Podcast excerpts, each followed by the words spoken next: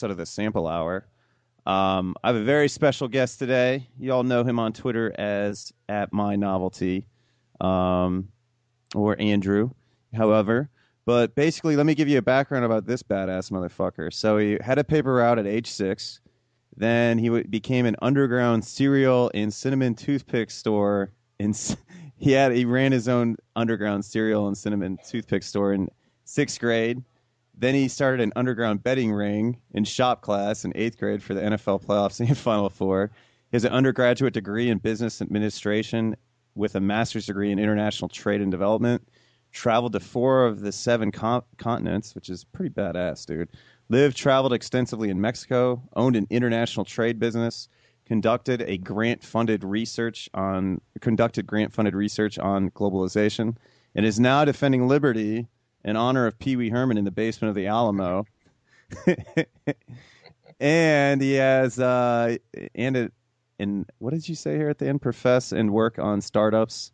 Well, on because it, yeah, well, I, I say that if I pros, if I profess to people and students in particular, then yeah, I am a professor. So that makes sense. And you Yeah. also worked on Capitol Hill for how many years? yeah, I was up there for a couple of years, and it- as a little note, the average lifespan is 18 months on Capitol Hill. That place is the ultimate churn system.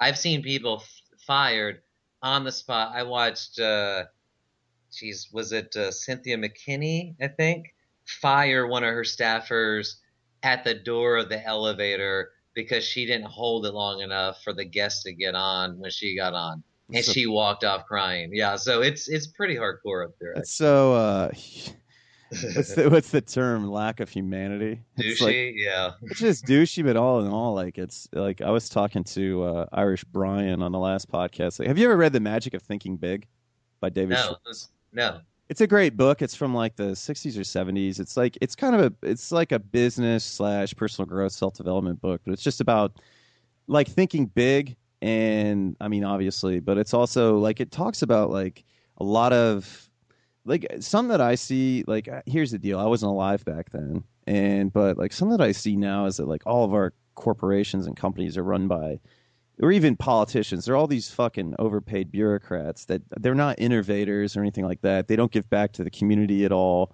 And and it's not everybody, but it's like a majority of them. And that's how it could have been back in the day.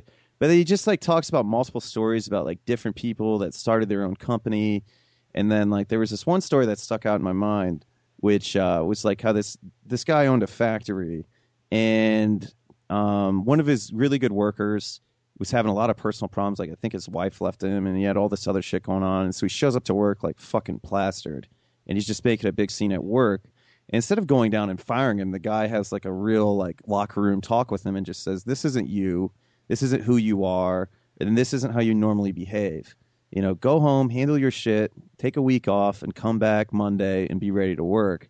And then the guy said, "You know, thank you so much," and the guy just like turned his life around. But it's like we don't have like real conversations like that in the workplace. We don't, or even like just in general. Like I feel like we in general.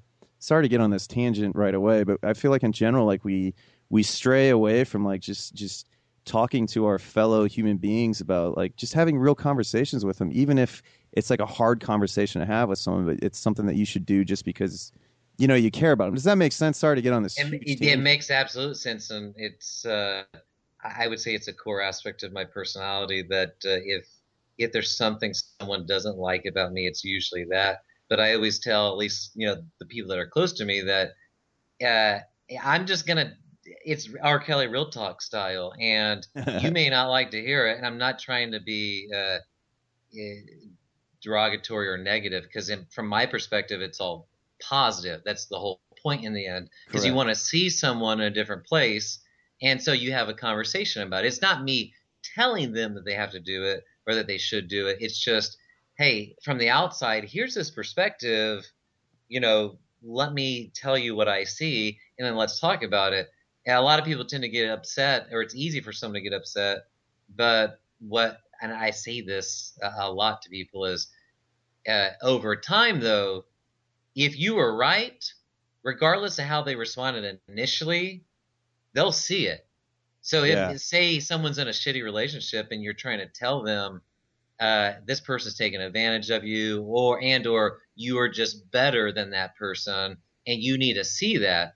Well, you, you're not going to change their mind in the spot because that emotion's too, in my opinion, the emotional tie is too strong. But three years later, when the relationship breaks down, you never left them. Like you weren't one of those friends who just went along for the ride and said, "Oh, this is it's okay. You can work it out. You can make it happen." I'm like, "Fuck all that," because you really shouldn't be making it happen because it's not good enough for you in the first place, or whatever the case is. And so years later, uh, you were the one who was actually trying trying to speak the truth as you saw it. So that's the key. It's not that anyone's some sort of all-knowing, all-knowledgeable person who just like the great sages, uh, the meme sage in history, Hmm. or the archetypal, you know, this wise one, the Solomon type person. You know, I don't think those people exist necessarily uh, uh, because it's all their subjective opinion on what's happening. And uh, the best people just kind of put it out there and let you think about it or hear it. Because it's a sales technique, right? So I've done a lot of sales in my past. Same is, here. Yeah, okay. So you probably relate to this. Is Yeah. if I come up to somebody and, uh, well, first of all, if I come up to somebody and just say like, "Do you want to buy this shit?" It's not, it's not very good. You probably don't want it. Uh, you're not gonna buy it. Correct. But uh, if I come in and I'm just honestly letting you know what's going on, like I have a passion for this product. So I always tell people you should never sell anything unless you have a passion for it. You actually believe in it. Correct. But if you believe in it, there's no sales involved. You're just talking. You're just letting people know what you see as the truth, and then they interpret it one way or another. But when you're speaking rational based, like sense, I don't even know how to put it, just sense. It's just Yeah. sense or logic. Like uh, at some point, that person can come back to it and see it. No, I Uh, agree. I think uh, something that always stuck out in my mind, like back to like, don't sell something unless you're passionate about it.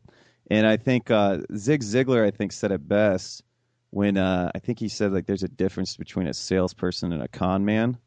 So a con man's c- can, like he said, like if somebody ever said, like somebody ever said to me, you could sell ice to an Eskimo, you're you're not really a good salesperson. You're a good con man. And that, like in that sense, if that does that make sense? And like, so I, I I completely agree with you, and I think that um, I don't really have a point after beyond that, Andrew. I don't know. I don't think either. But uh, well, you know, that's how it I just wanted to, you know, throw a grenade in the conversation. I was like, wow, Andrew's saying all this smart stuff. So let me say my two cents and then like not build on it from there. No, I'm just teasing. But I, I think like no, I mean I, I think that I mean that's that's just a great point. Is um, it's just in general like you know don't do anything unless you believe in it. But back to like what you were saying, like I'm this I'm the same about like being honest with people. Like I'm the same way. Like you know my good friends like I would work with people and it was a weird thing. Like I worked, um, I worked retail, prof- professional retail sales. As the company that I worked for said, it's an evil telecommunications company. It sounds a lot like Horizon, um, but hey, I, I worked for uh, uh, well, d- direct PV, real, I've never heard of that. technical support, Okay, satellite television. Oh yeah. In there. Yeah, man. I got you now. Sorry, I'm a little bit slow. But um but yeah, I mean so like similar things, I mean like just the fact that we're both kind of tech geeks. Um but like for me, like I would like I remember this girl, she was like 20 years old and she was saying how she's going to get married. Like came from like a you know, more rough past, right? So she like got with this guy. She'd been dating him for a few months and she's like, "Oh, I'm getting married." And right before our wedding, like, you know, like I'd gotten to know her and, you know, just kind of like helped her out at work just with sales and everything. And I said, Look, I want to tell you something because I'm your friend, but it's just my opinion. Whatever decision you make is up to you and I'm going to support you. But I think you're way too young to get married. I think both of you are. And I think you guys should just date and have fun or whatever. But in my opinion, I'm just telling you this because I love you and I support you. But as my opinion as a friend, like, this is what I want you to know how I feel about this. But it's not that I'm judging you if you decide to make a different decision. Does that make sense? For sure. And I like I there's a very important thing you just said that the average person doesn't get when we're talking about real talk, real talk style is that explaining as a part of that process of real talk what it why you are saying that. Because most people are used to hearing real talk, but it's because someone's trying to you know, either manipulate some something out. Like they're just trying to get you, or they're trying to put negative uh, energy on you. And so you're saying like, my real talk, I'm doing this to you, and I'm saying this to you because I love and care for you. Well, the average person doesn't say that as the caveat to why they're telling them this. And I think that when you actually, that's the real talk that's needed. Like, I'm only saying this because I care about you and love you. But by the way, your life is still your life to own and run and manage as you see fit. And so I still love and care for you regardless of your poor decisions because, you know, I've made more than enough bad decisions in my own life. So I could never sit there and try to act like someone else isn't, doesn't have the same ability or opportunity to make those same poor decisions in their own life because they do.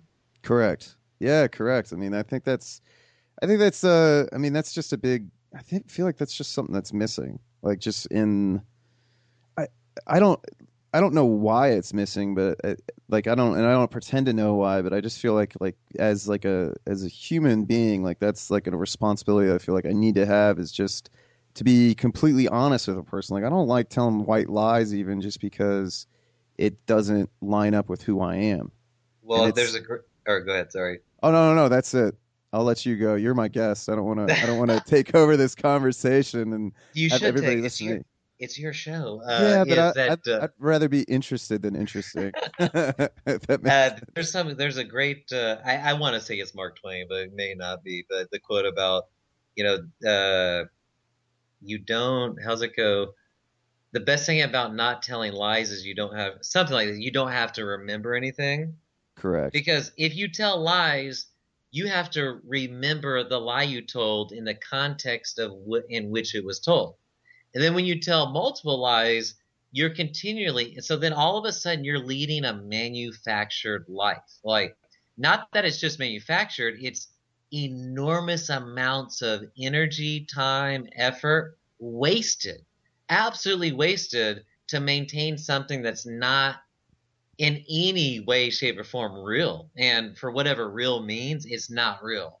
And so uh, that's why I don't like the concept of lies. If I don't, well, there's always a saying, you don't have anything good to say, don't say it. But uh, lying in and of itself creates, it's just too much to keep up with. Like, why? Who wants to keep up with all that shit? I don't want to. So if I tell the truth, then the next time something comes up, I just continue to tell the truth, and then I don't have to worry about being consistent because I already was. But I always I've taken like a little cue from uh, Penn Jillette, who I'm a huge fan of. love and Penn Jillette. I mean, love Yeah, Penn he- Jillette. He he always talks about how uh, there you know there's nothing wrong with being a hypocrite because it, we're all hypocrites. In in other words, like we're all free to change our mind. Like we can say something one day and then do something another day, and that's okay. But the point is that uh, you're recognizing it, you're admitting it. Yeah, I said that then, but I don't believe that now. So you call me a hypocrite, whatever. But uh, uh, I don't know. I like Penn. You ever? No, dude, I, I love Penn. Like, uh, I I haven't tuned into his podcast in a while just because it's so hard to listen to so many podcasts. Like, especially now that like I'm trying to book guests and then I'm editing this podcast a lot, so it, it gets difficult too. Um, but I love, I just love Penn Jillette in the sense of he, like, I'm not an atheist, so I don't always like. He gets a little bit irrational when it comes to atheism, in my opinion. That's just my opinion. I think Well, what? Well, what would you? Why? What would you say would be irrational about it? Um, the only thing that I would say is that it's not to. Okay, let me let me phrase this because it's. I feel like it, it. It's it's almost as if he's created a dogma around atheism, in the sense that it is like he's more. It's it's more like I- he's not necessarily open to he's not necessarily open to any any other ideas. Like he doesn't even entertain a possibility that sort of thing. And i think for me like i lean heavily to atheism. Like don't get me wrong like i'm a skeptic. But i think at the same time i think it's fun to kind of wonder well you know weird things happen in life. And like there's things that we can't explain that are going on in life. Now there could be a totally i'm sure there is a scientific reason for it. And i think that in the end it kind of all adds up together um, but I mean, that's just my opinion. So it's not really, and like, and, and I'm not trying to hate on Penn Jillette at all either. Um, I just think like he, like something like Kennedy said something about like atheist, atheism is a religion, and Penn kind of went all crazy on it. And and I saw Penn's perspective, but I also see Kennedy's perspective because I feel like a lot of times like atheists kind of shut down a lot of ideas that might challenge because I feel I feel like there's a lot of like I feel like there's a lot of just because entertaining the I feel like you have to enter, entertain the unknown if that makes sense. Yeah, for sure. Like, and I'm not trying to shit because I'm not definitely not trying to shit on Penn Jillette because I actually love the fact that he encourages proselytizing even for Christians.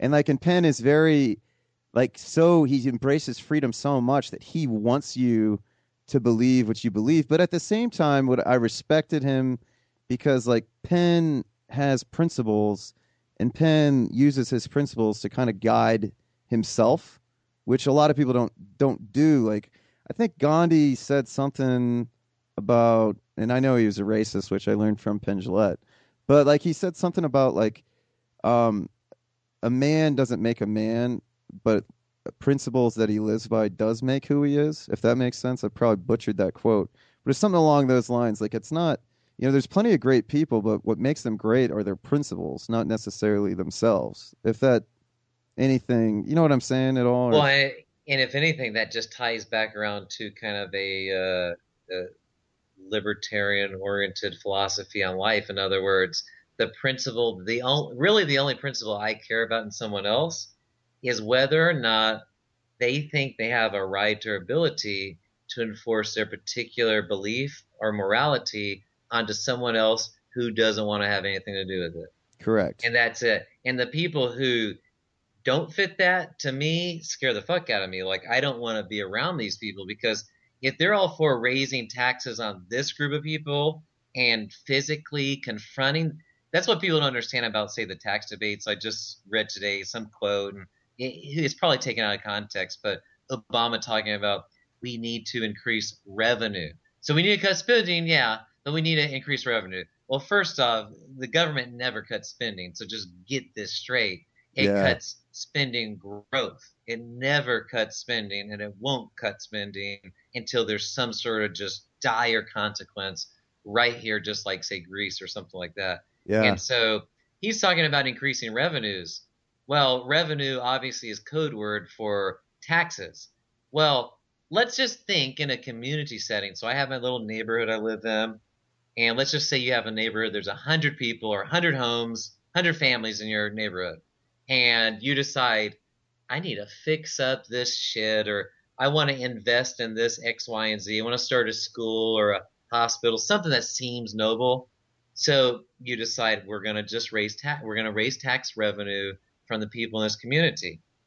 Well, so you get 51% of your community to to vote on. This is assuming there's no government or anything involved. 51% vote, yeah, we want to impose a tax on the 49% who didn't vote for it. Well, these 49%, how are you going to get this tax money from them? You have to literally go straight to the door of their house, knock on it. You have to ask them, and let's assume it was an income tax, like a 10%, just flat rate income tax. You have to go knock on the door. You have to go, sir, ma'am, uh, or your couple, partner, whatever. How much money do you make? Oh, you don't want to tell me how much money you make? Okay, by the way, go ahead and just give me your bank account number. Oh, you don't want to do that? Okay, just move out of the way. I'm going to walk into your house. We're going to hack into your computer. We're going to find out all this information. We're going to take it. Then we're going to come to some sort of figure. And then we're going to take a 10% tax. That's what you owe us. And actually, we're going to go ahead and figure out next year's tax ahead of time. And we're going to start taking that from your, your paycheck. And oh, you don't like that? What are you going to do? Oh, you don't want to pay it? We're going to put you in this cage. We, we made this awesome cage in the middle of the neighborhood. We'll put you in it until you want to pay. Sound We- good? Is that a and- deal? Okay. And we own, we privately own that cage too. Yeah, and we privately own the cage. Which, by the way, uh, I keep plugging this book because it's one of the, the most enlightening books I've ever read in my life, with no exaggeration.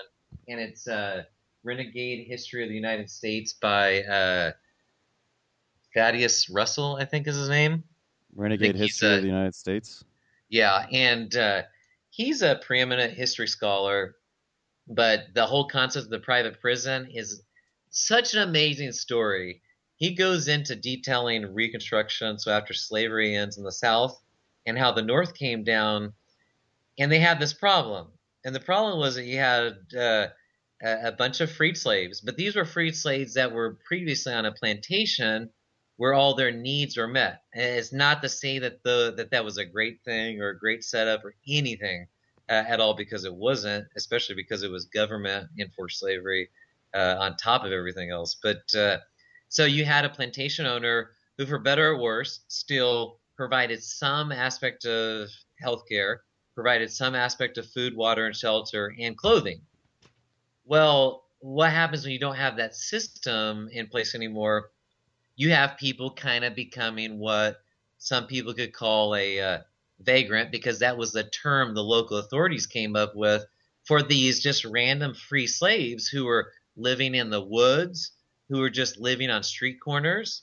Well, the the authorities, and especially the authorities from up north, they saw this as like idle, sinful, wretched behavior. Like, how dare somebody just relax? How dare somebody just live in the woods? You're not allowed to do that. You're supposed to be working. So when they just to put it in perspective, when they this is according to him, and there's a lot of good research built into this, and a lot of people this is kind of a real talk thing. A lot of people don't want to hear this, but uh, the average, say, farm worker in the north worked longer hours on average and worked more days per week on average than someone who worked on a plantation in the south. And on top of that, those workers in the north were subjected to all the local and state and federal laws and could be put into a prison system who that, that prison system at that time was worse than anything we could ever imagine today. Ever imagine. If you don't think so, just do a little bit of research on uh, prisons in the 1800s in, in America and just see what it was like. Because if you're a slave on a plantation because you were uh, property of the plantation owner, you were not subjected to the law, to legal, to the laws and dictates of the community around you. Because if you did something, it was the owner of the property who dealt with it. Well, okay, so all that short. So yeah, all these freed slaves, uh, a lot of them hanging around the streets, delinquency, I guess you'd call it, truancy. Uh, they didn't like it. So they started passing laws against this type of behavior, making them criminals. It kind of sounds familiar already with prohibition and making marijuana illegal. And so now I can go arrest uh, Yeah. these Mexican immigrants down in Arizona and the Southwest because we just don't like them. Those we are don't the- like them. Those were the Jim Crow laws. I I don't know if I'd put that in under Jim Crow, but potentially I guess it, it could be because I think this is more of a northern thing, like Oh, gotcha. Reconstruction attitude towards what was happening. Like, and the North did not like the idea, not the whole North, but a lot of people in the North and the government in particular at the time didn't like the idea of idle hands. Yeah. So idle hands led to all kinds of sin. Well, who we sure hope you don't masturbate with those idle hands because that'll give you lockjaw, a blind eye, and that's the end of it. But so these people are hanging out in the streets. So they pass these laws. They start arresting all these people. Well, there's not a lot of prison space for these people. So instead, this is where the private prison industry has its roots in America was they started farming out these workers, I mean these people to work at kind of like at a wage salary, but what would be considered a very suboptimal wage setup in a prison type system where you're working. So, like, I've known people who have had to serve time and they, you know, like, uh, always get upset at the fact that their labor was used and abused. Like, they were paid 10 cents an hour to make license plates or whatever the case was. Well, in this case back then, they were making it for a private company who was profiting off that labor. So slavery just kind of went to the next level with the private prison system in the South for a short period of time with that whole setup, where people all of a sudden are quote unquote free to do as they please. Well, we know in America, you're just free to do as you're told is the real setup, like Bill Hicks said. And so uh, these people get thrown into a private prison to do manual labor for a company who's making a profit off of that labor, but these people are locked up and can't go anywhere. So that's kind of long history short. I would highly recommend uh, reading the book for the long, uh, long form uh, explanation of all that because it's mind blowing, and I had never heard that before ever. Yeah, I'll, de- I'll definitely check that out. I took this class in college called uh, American Intellectual History. It was actually a good class, but it was like I was so burned out, so I didn't do well in the class. But I did actually read a lot of this stuff. I just didn't. That's a whole other story. But to get back on topic, um, to the event, to the, to say what you were saying about the North, um, we read uh, from the history, like we read the North and South perspective on like, like when we were reading um, like a lot of like freed slaves uh, work. I can't for some reason the dude I can remember what he looks like, but the guy's mind is slipping me, or the guy's name is slipping my mind. He um, he like what he had this thing where. Oh, man, what is it? Who was like an intellectual? He was like one of the first intellectual slaves, um, or freed slaves.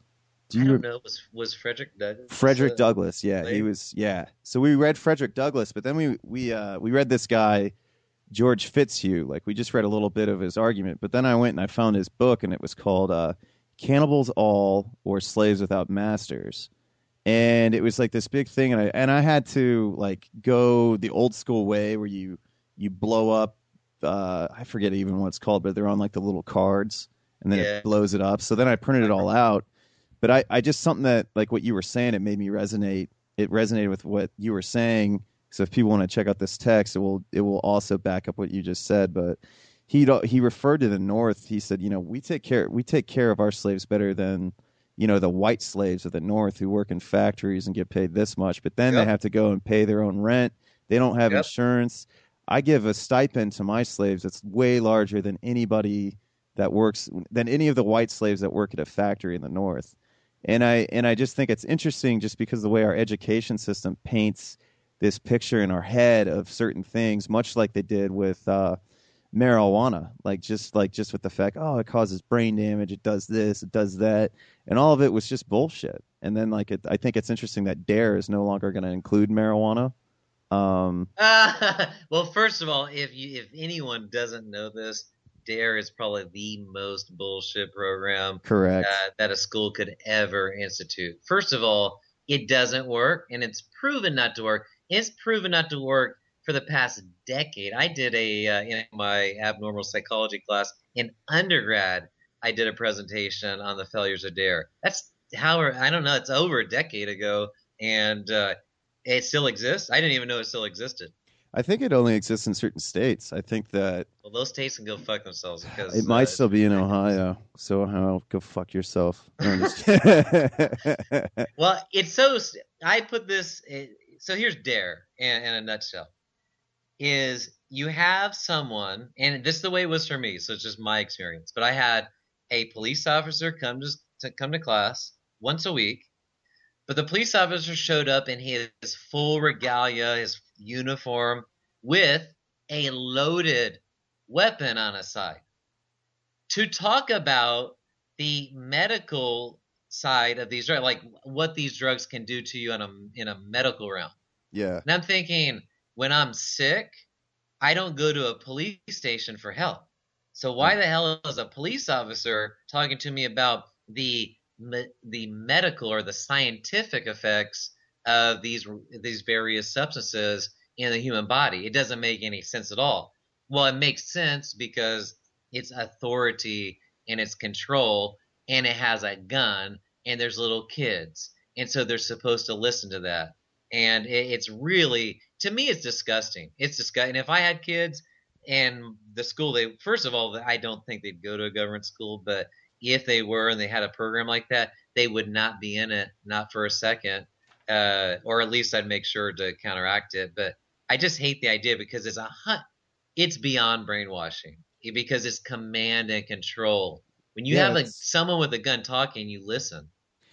That's so interesting, and I never even thought about that because I always thought all my dare got all my dare police officers are so cool, but it also it also not only does it Because indoctrinate they didn't you, shoot you. correct, but like something else that it also indoctrinates you into thinking that police are always on your side, Or yeah, police- right. and that's like the crazy thing is you know um you know laws. I mean, it goes back to what you were saying about revenue. And like you know, Obama saying we need revenue. I mean, that's why police officers have quotas on DUIs and uh, fucking. Well, like, don't get me wrong, you shouldn't drink and drive, but yeah, the cameras. But even what's more fucked up is most states that use those cameras, like Toledo, Ohio, uses those cameras. But all that money doesn't even go to the city. Most of it goes to like Arizona, where those cameras are from.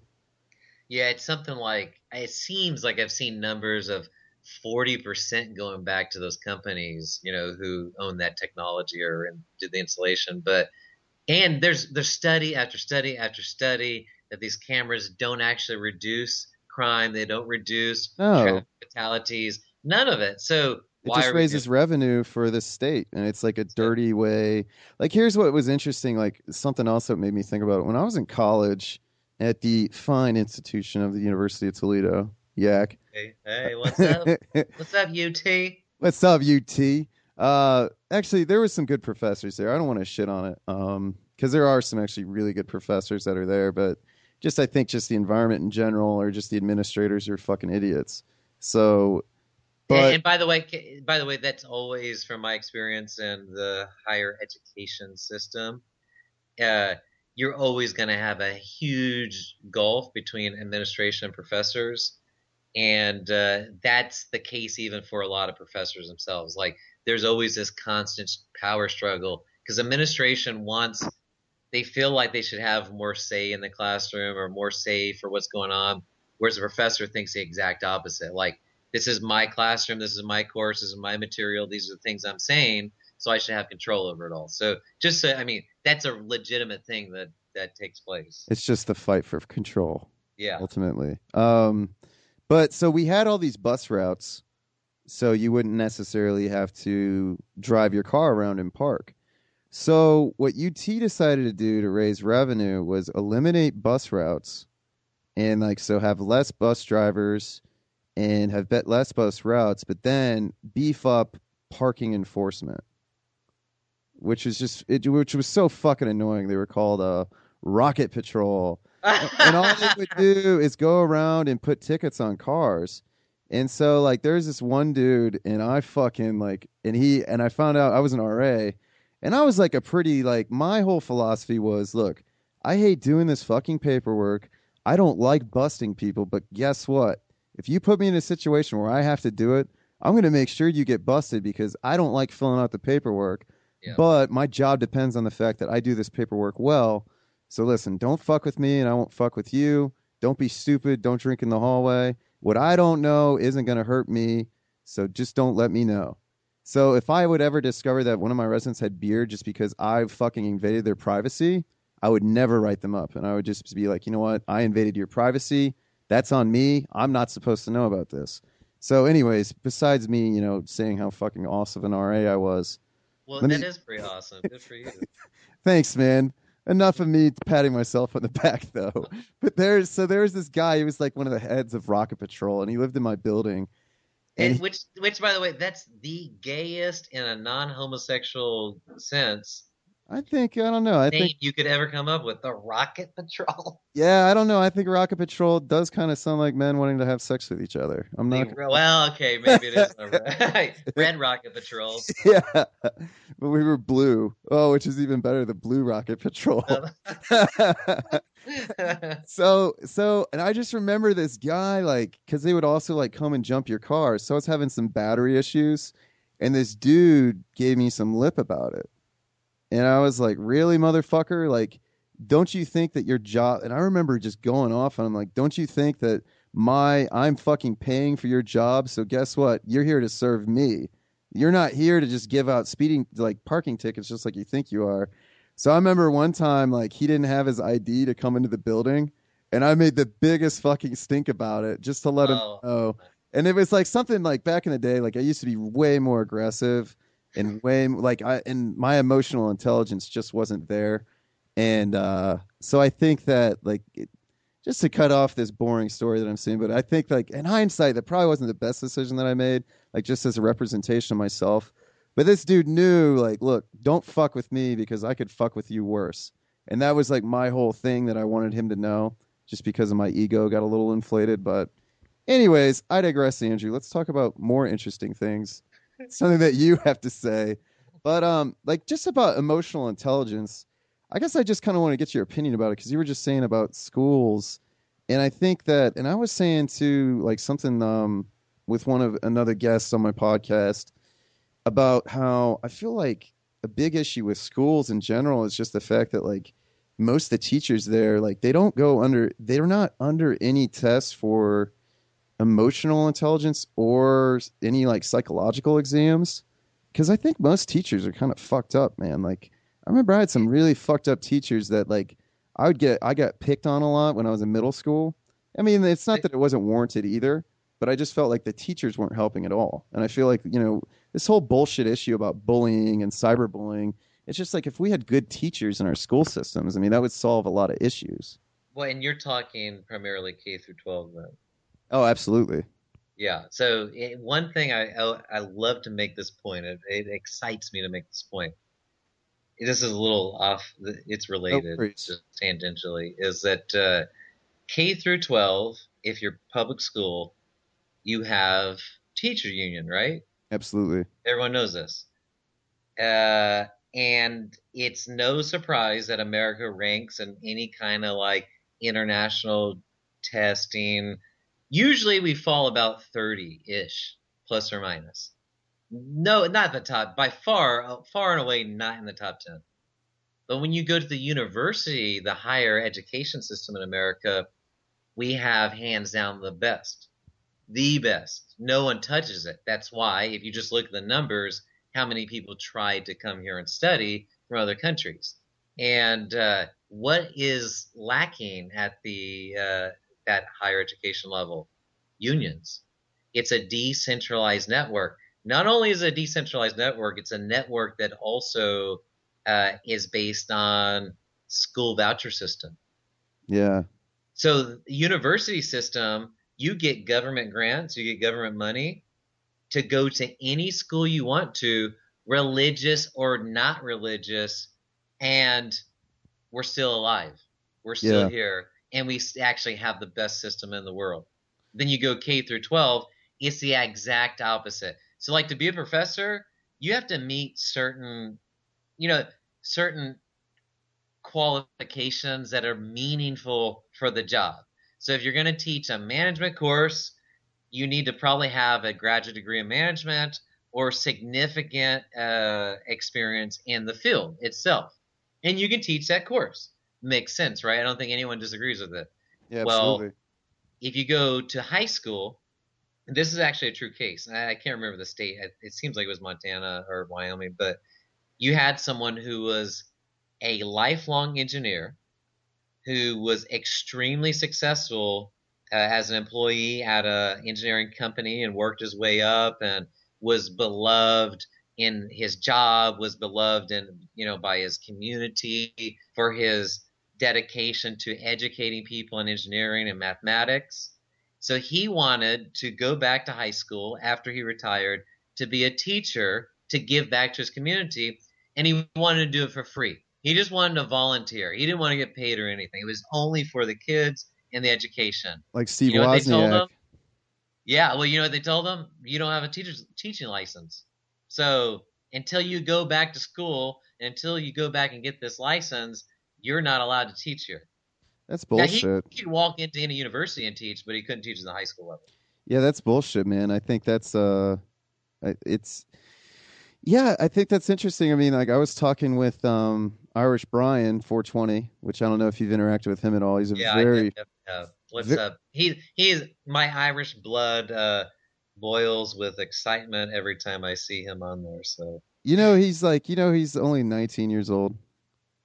I figured he was younger. I you know the great thing about Twitter is I don't give a I don't give a fuck about how old anyone is, Correct.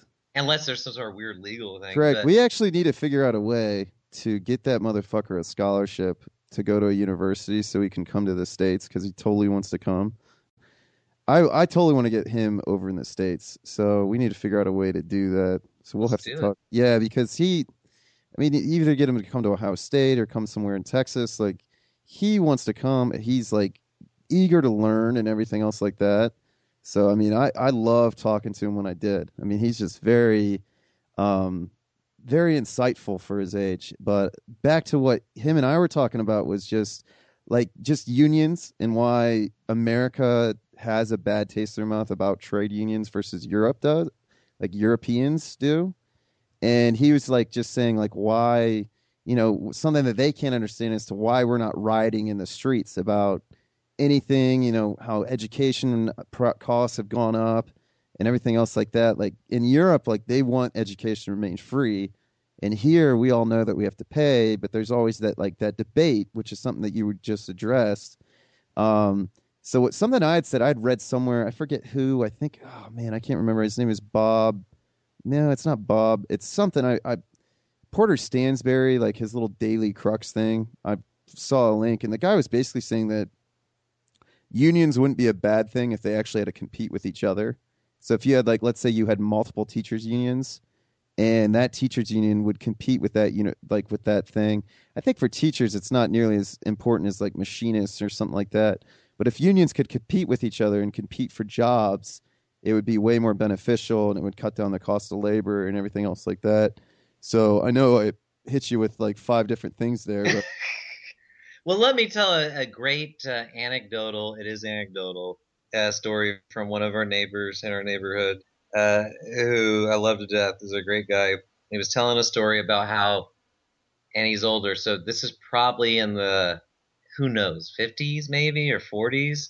And I think he was working at an A&P grocery store, which used to run shit back in the day for grocery stores. If you don't, if you've never heard of it. Uh, and it used to be considered the monopoly of all monopolies when it came to groceries. Well, uh, he was part of the union at the grocery store, and uh, from his telling, he was back, you know, doing stock work or something, and he just fucked up. He said that he knew what he was doing. He purposely took a shortcut. He purposely just didn't really care, and because of his poor actions, some box or something fell on him, cut his arm. I think there was just blood. Like that was the point, one way or another. Well, as soon as the union dude on premises saw this, because he was just the union leader was just fighting for any reason to be antagonistic to the employee to the employer. And so he saw blood. He said within seconds before he could even tell the story about it was his fault the the union leader put out the red alert.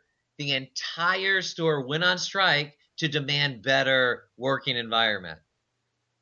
All because this dude purposely did something that he knew wasn't a good action. And so that's that whole co-opting for the power structure, the power grab.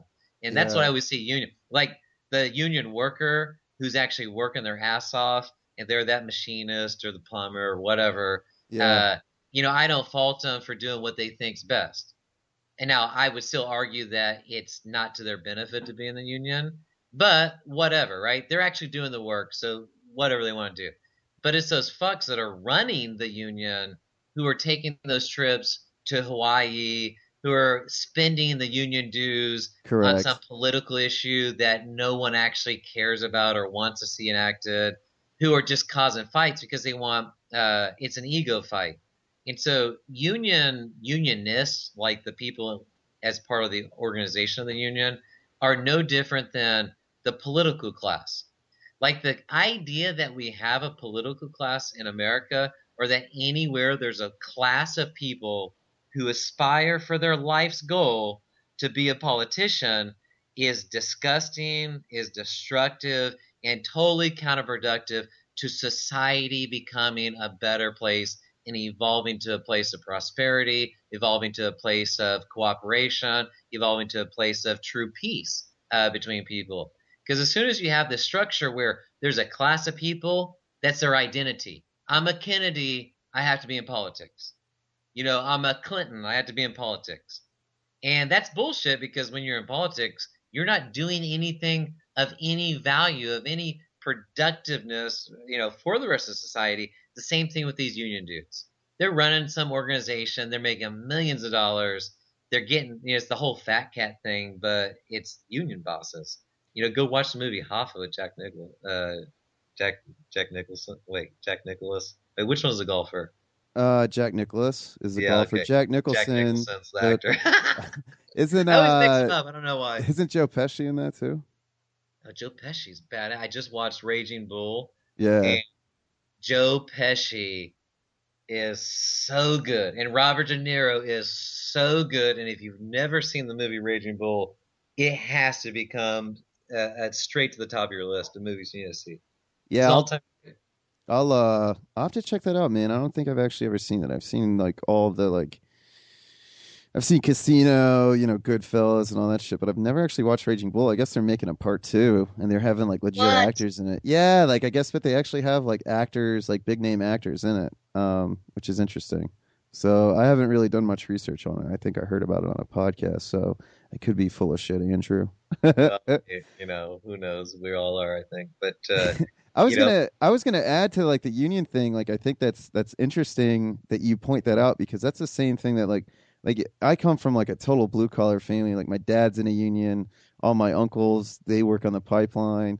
But like what's interesting is is like gas unions are very different than like factory unions. Like they regulate themselves way harder than like most unions do, and I think it's that's what's interesting is like I'm not I'm not a like there needs to be regulations in place done internally, but unfortunately, like they, that just doesn't happen, and it's it's just like I, I feel like there's this this blind trust of, you know, well, the, you know, the people above have the best interest for me, or you know, the the the congressman and and the president they they care about us, but it's like no, Yeah. they fucking don't.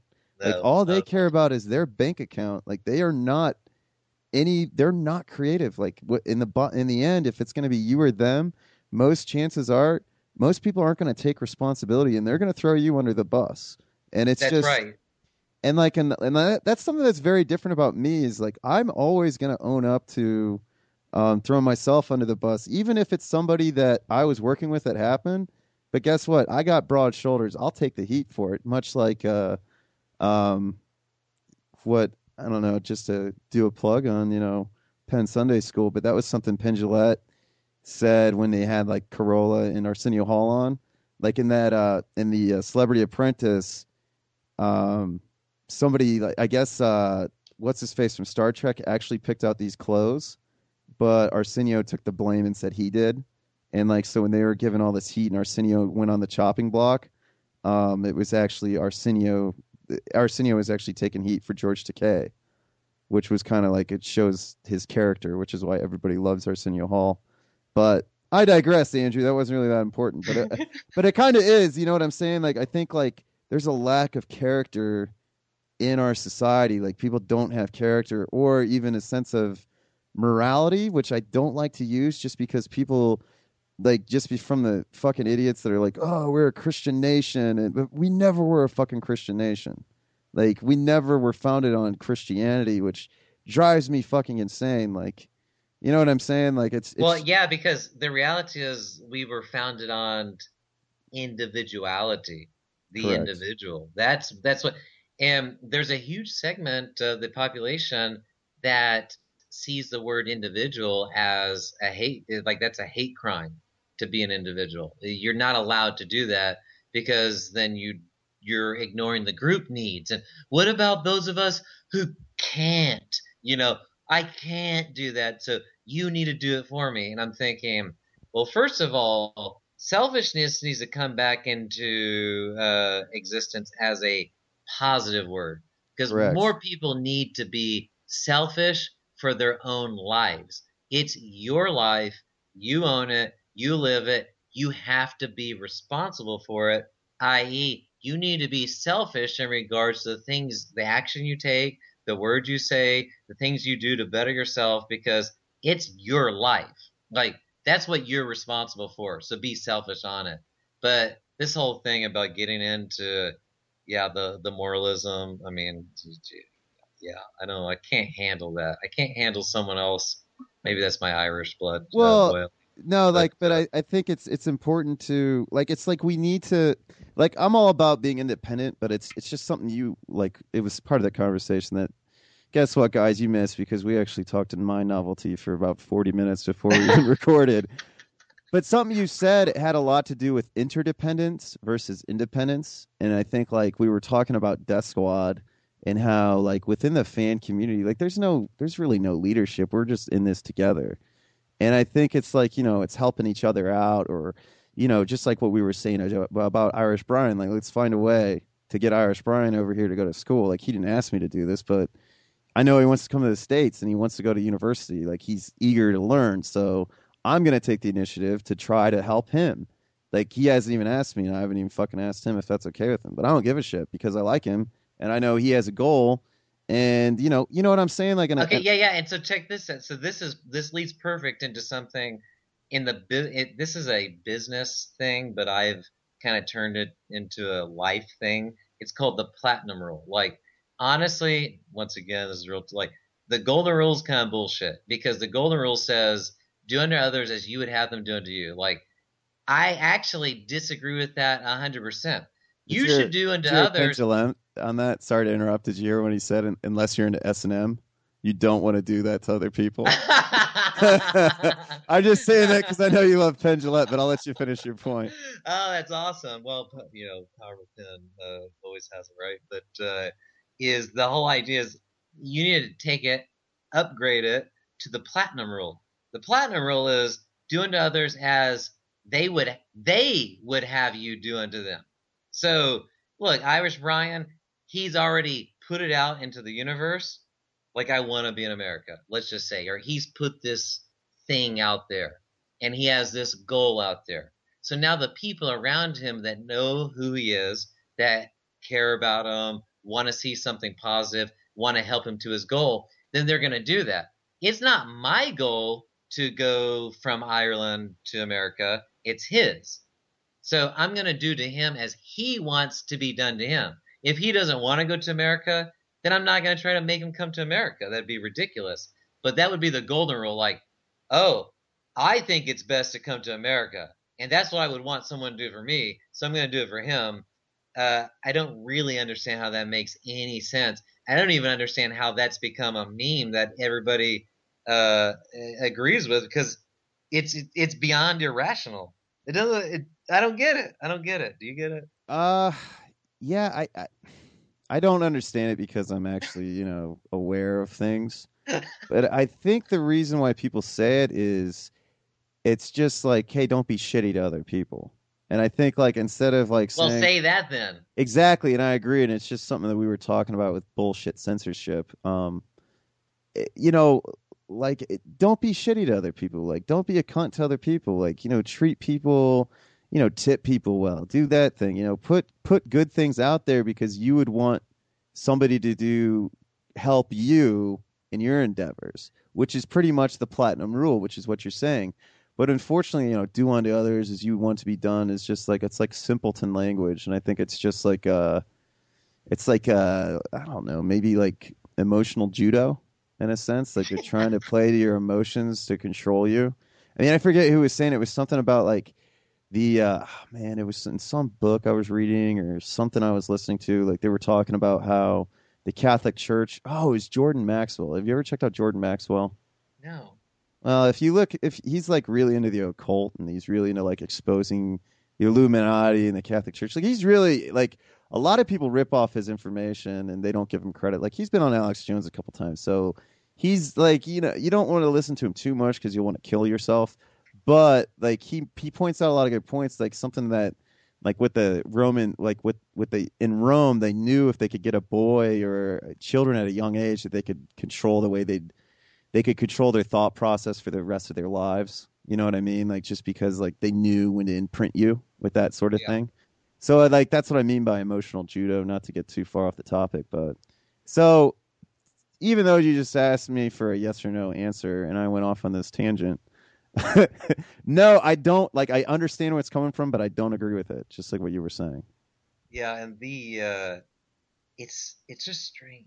I mean, it, it's strange that this idea of being an individual to certain people is the worst thing that could ever be imagined. And so, going back to you're talking about the death squad concept or ethos of the death squad, like one reason I was kind of saying this off the uh, off air was that uh, it's appealing to me because it's the concept of the decentralized network. Uh, so anonymous works on the same scale. The free market works on the same scale. So you don't need any kind of governmental authority to make the market work perfectly because it'll work. Competition is what works the cunts out of the process. Like you have you have these someone competing against someone else, and if someone's worse than another person, slowly they recede into the depths of history. Uh, unless you have something called corporatism, where you have a governmental authority come in and artificially support and prop up that company, which obviously has been happening in enormous amounts over the past, uh, well, since the end of Bush's second term. You know, so how long is that? Uh, going on eight years ish with all the It's- bailouts yeah. and with the Wall Street stuff. Like, I am a hundred percent beyond free market. Like, I'm an anarcho capital. If you want to put labels, whatever, but I'm, my idealism is in anarchy, is in the concept of a voluntary society. Well, markets, a free market helps that take place. You don't need rulers and you don't need, this is a meme.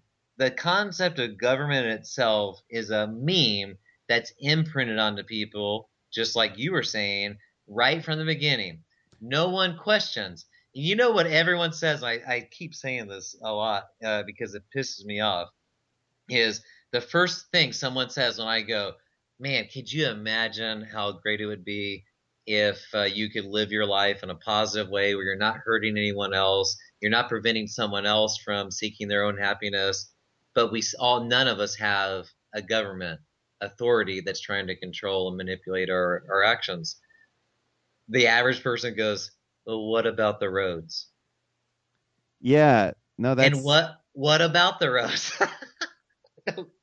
it's roads. They're being built. Do you not think there were roads before there was a centralized government in action? Like, is can we really be this ridiculous that this is the biggest argument someone has against devolving the concept of absolute authority over other people's lives? Is goddamn roads? Are you serious? Roads will be built if there's a need for roads. That's the end of the story, and that's how markets work. But uh, you know, once again, I think I'm a one out of a million person on that concept. But No, I, I agree to a lot of with a lot of that, man. I think that's uh that's always something that people come at you with is, you know, what about the roads? But I, I but that's something you were saying. I mean, like here's the deal. If a fucking company needs roads to be built, they're gonna build the goddamn roads. I mean, and that's the thing. But I think what people what freaks people out about that is just because of this the only idea I think a lot of people have of free market is this instilled corporatism that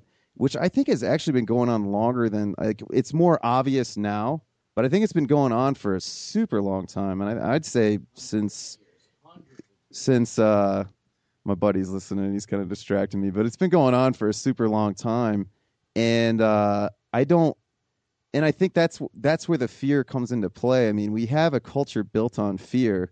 Um, and I and I think you know people like that's always the debate. Well, who's going to build the roads? Who's going to do this?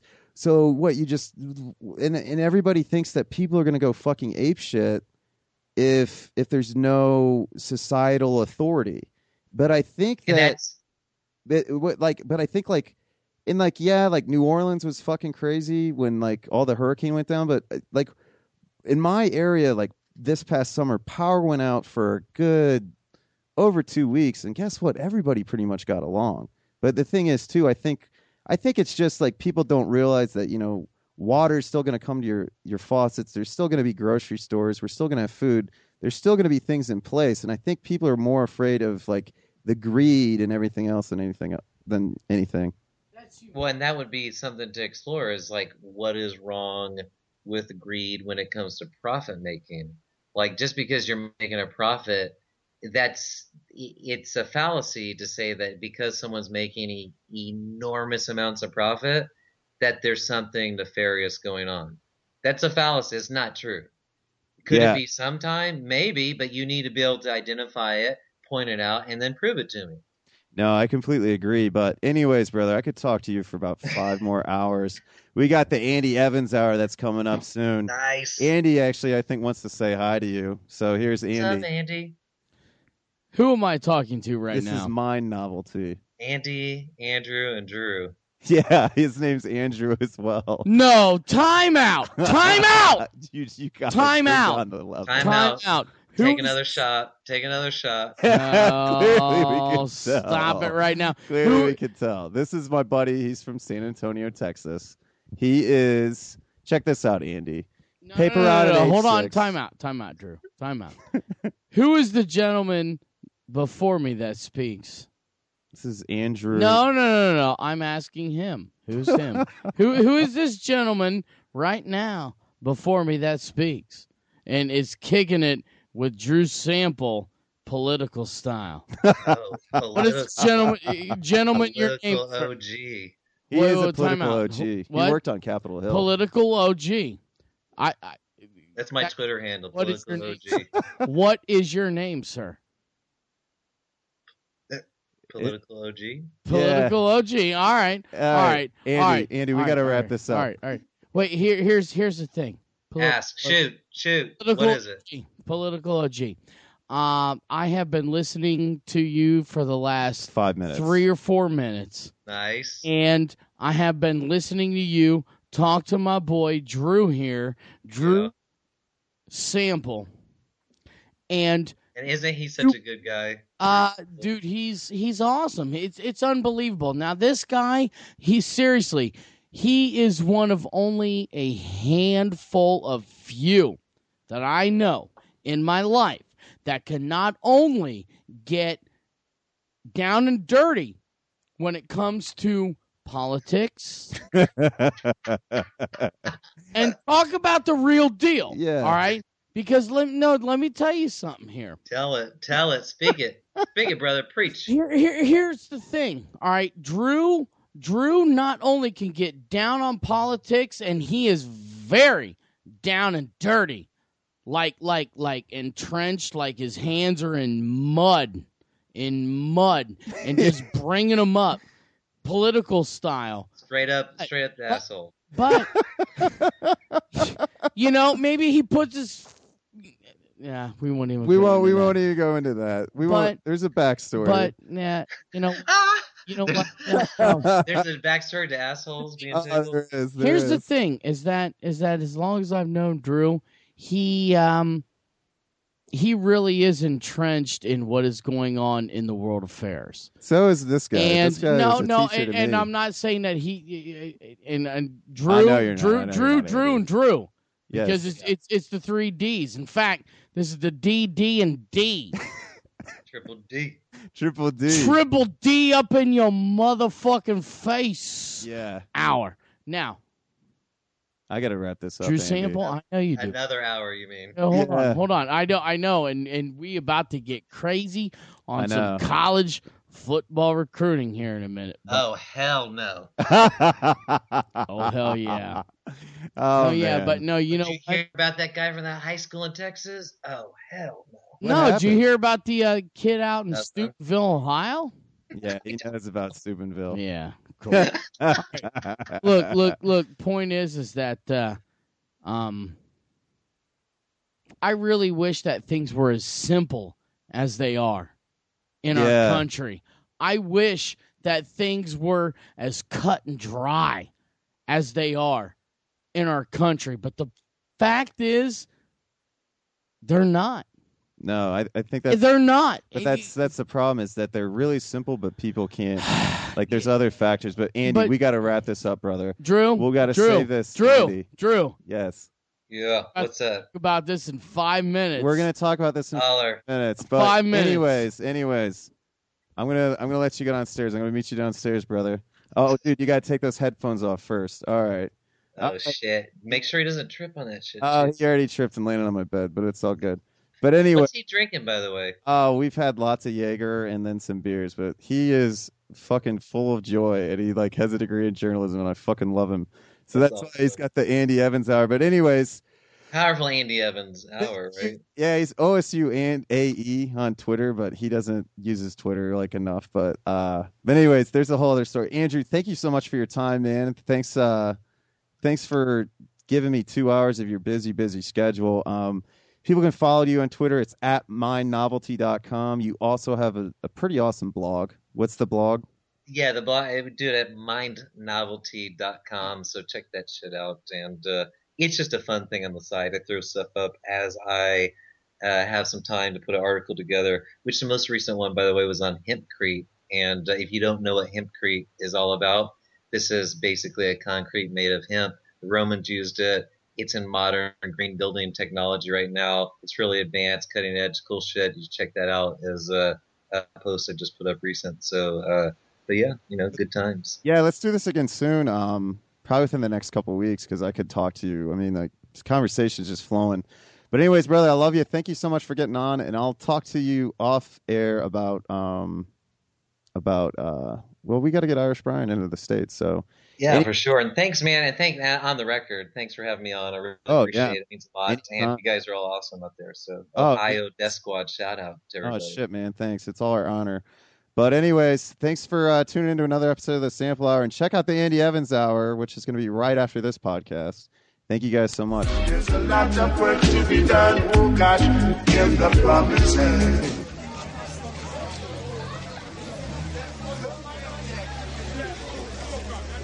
Nice. I love it. I love it.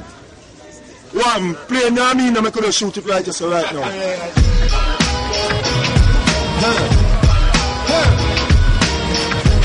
than concrete, there boy. Balaba juice, watch out. Check it, boom. You know what I mean? Me dip out a whole 14, know I mean? And reload my next magazine, know I mean? And wounded them housing scheme, know I mean? Look at them a move sideways and lean, know I mean? Can't come out when man they in, know I mean? We not like them colonial regime, know I mean? Ethiopia not like Mussolini, know I mean? Me queen of the rock and come in, know I mean? And jump and make big trampoline, know I mean? And boost up our self-esteem, know what I mean? Not for one the home and kitchen so clean, what I mean? And rich recipe that not steam, I mean? The lyrics them a flow like a stream, what I mean? Make you feel like you're living in a dream, what I mean? It come to the crap man a cream, know I mean? It come to discipline man deep, know what I mean? Me tougher than a home and him know what I mean? We step in, we fresh and we clean, what I mean? I burn the stinkers of green, know what I mean? Better listen up careful and know what I mean? I put one as a rock and come in. We celebrate like I finished probation, boy, boy. Not a paying with no chaser, boy, boy. From the mouth, I can spit out a razor, boy, boy. Open up your facial like your boy, boy in his prime. Eat food, dinner time, junior gone past the Guinness. Handle business, black velvet, sippers, females never been as well, they with us. Cause we arrive on the scene just like a high beam, nah I mean. Don't let us have to make the nine scream, nah I mean. At the racial police, say regime, nah I mean. Spiritual like an Elohim, nah I mean. In a casino or a yacht, wherever I'm seen, my brothers and sisters are never forgotten, nah I mean. Don't wanna hear another soldier drop, nah I mean. Another dope addict get shot with the morphine, and feds are indicting my block, nah I mean. They wearing reds from their shoes to their top, nah I mean. I'm wishing that all the violence would stop, nah I mean. Like of siren, know what I mean? And some boys stop like ice cream, what I mean? From a boy make the feds know what I mean? We send a war but take him know what I mean? Parabellum them a itch up in a spleen, know I mean? In a Queen's gunman reign supreme, I mean? Kingstonians are real blood fiends, I mean? The world is a big crime scene, I mean? Yo, yo, Mr. President, Mr. President, you doing from a resident? Yo, Mr. Minister, Mr. Minister, why you being sinister? Hey, yo, yo, Mr. President, yo, Mr. President, you doing from a resident? Resident? Yo, Mr. Minister, Mr. Minister, why you being sinister? Some of the real buffalo in a Rastafari regime. Push bungalow when me dwell with my queen. Trash to the bone in a camouflage green. Look for them where can't go the places we've been. Look for them where can't see the sights where we've seen. That's why them face all a twist up on the lean, I mean. Every time I make it off clean, I mean. When a gangster just like Yamdeen, that mean them can't start Congo jet puts up in, I mean. How you want come in, convene, I mean. Attorney of the rock and come in, I mean. Me forget them feel like Sterling, I mean. The regular fly out and fly in, I mean. The stadium fuck like sardine, I mean. Get just to see the fast the whole need caffeine. Run out the red and anti-histamine. Watch over go them coming like Listerine. You think I lie with mother than Al Pacino, I mean. It's genocide, it's a genocide, it's a genocide, it's a genocide. Fifth floor, cooking raw, had my own supply, cause of capitalist ways. That was back in the days. So now I do rap and it pays. What is video over?